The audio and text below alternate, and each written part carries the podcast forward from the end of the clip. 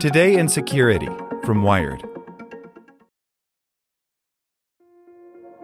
This episode is brought to you by Kia's first 3-row all-electric SUV, the Kia EV9, with available all-wheel drive and seating for up to 7 adults, with 0 to 60 speed that thrills you one minute and available lounge seats that unwind you the next. Visit kia.com/EV9 to learn more. Ask your Kia dealer for availability. No system, no matter how advanced, can compensate for all driver error and or driving conditions. Always drive safely. Have you found the keys to unlock your best trip? On a Trafalgar tour, you unlock more than just the world. We give you the key to let down your walls and make lifelong friends. The key to discovering hidden talents and fresh perspectives. From one-of-a-kind experiences to iconic destinations, Trafalgar gives you the keys to unlock your best self. Discover more at trafalgar.com/unlock. That's trafalgar.com/unlock. Tour differently. Welcome to the spoken edition of Wired. A location-sharing disaster shows how exposed you really are, by Brian Barrett. There are plenty of guides available on how to protect your data, how to secure yourself online, and how to stop digital snoops from tracking you across the web and then profiting from that intrusion. Sorry, monetization. You should do these things. But if a cascading series of revelations this past week has taught us anything, it's that all of these steps amount to triage. The things you can control add up to very little next to the things you can't. It's an obvious point, especially if you follow the privacy headlines. But a recent example of location tracking gone wrong, in fairness, it rarely goes right, that unfolded over the last week or so underscores the severity of what you're up against. On May 10th, a New York Times report detailed a service called Securus that allegedly allowed a former sheriff to track people's location, practically in real time, without a court order. Securus technically requires legal documentation that authorizes use of its services, but Senator Ron Wyden of Oregon says Securus told his office that the company never checks the legitimacy of those uploaded documents, and that it does not feel obligated to do so.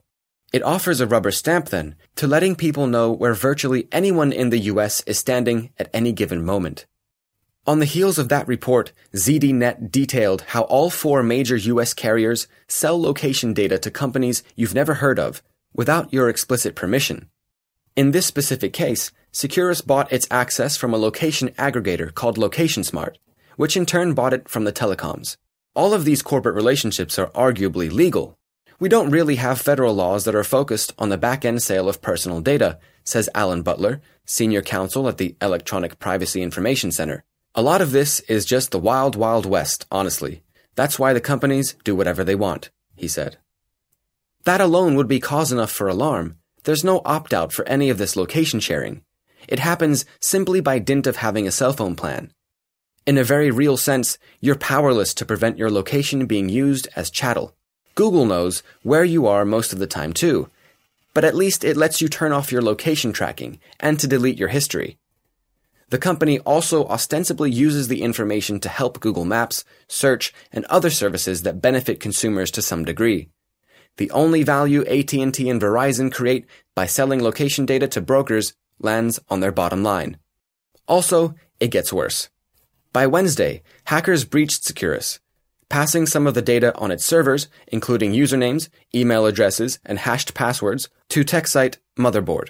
On Thursday, security reporter Brian Krebs revealed that LocationSmart had a security meltdown of its own, while the company says it abides by privacy best practices, including a requirement that someone give consent before being tracked. Carnegie Mellon researcher Robert Xiao discovered that a bug on its website allowed anyone to locate around 200 million people in the U.S. without their knowledge.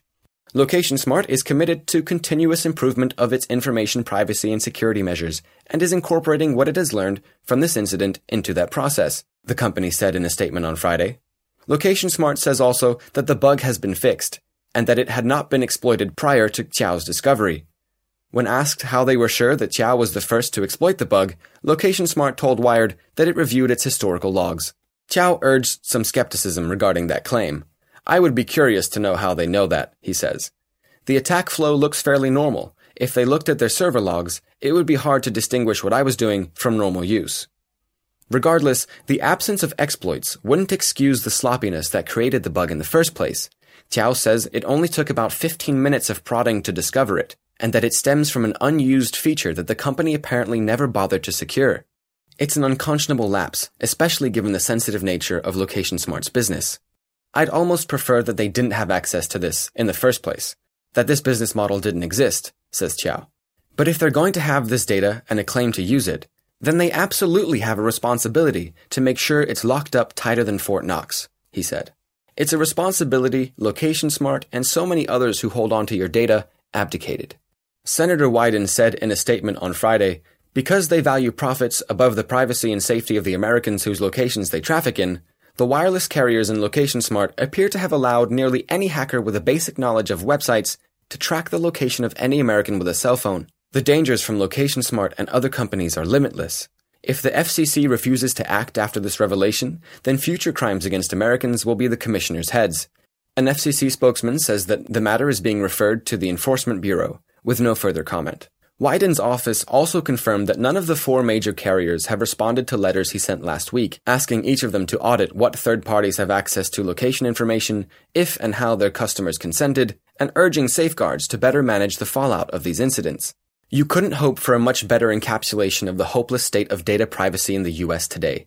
You can see the same casual security sloppiness with which LocationSmart and Securus treated your location in the countless exposed databases, revealing everything from personal information to voter records, or in the entirely embarrassingly preventable Equifax breach. The same system that allows AT&T, Verizon, T-Mobile, and Sprint to sell your location to companies you've never heard of also allows thousands of barely regulated, shadowy data brokers to know everything not just about where you are, but who you are and what you do online. And lack of tangible progress, the sense that this has all happened before and will happen again, the resignation, that's the cumulative effect of years of breaches and leaks and carelessness that make this all feel so futile. This keeps happening and keeps not getting fixed. No one takes the lead, says Butler. People acknowledge that there's a problem, but no individual consumer has had any power to do anything about it. And where in the system does the solution come from? Laws do restrict what consumer-facing companies can do with your data, but the data broker industry has largely slipped through the cracks. And without a centralized agency taking the lead on privacy in the US, or an omnibus law like Europe's GDPR to act as a wider safety net, that's not going to change. None of which means you should give up. You should still follow those guides and adjust those settings. But you should also know that better privacy can only come if and when companies respect you enough to grant it. And if they continue not to, your only option is to yell loudly enough at the FCC, at lawmakers, at anyone who will listen, that they no longer have a choice. Hey there, I'm Dylan Lewis, one of the hosts of Motley Fool Money. Each weekday on Motley Fool Money, we talk through the business news you need to know and the stories moving stocks on Wall Street. On weekends, we dive into the industries shaping tomorrow and host the experts, authors, and executives that understand them. Tune in for insights, a long-term perspective on investing, and of course, stock ideas. Plenty of them. To quote a listener, it pays to listen. Check us out and subscribe wherever you listen to podcasts.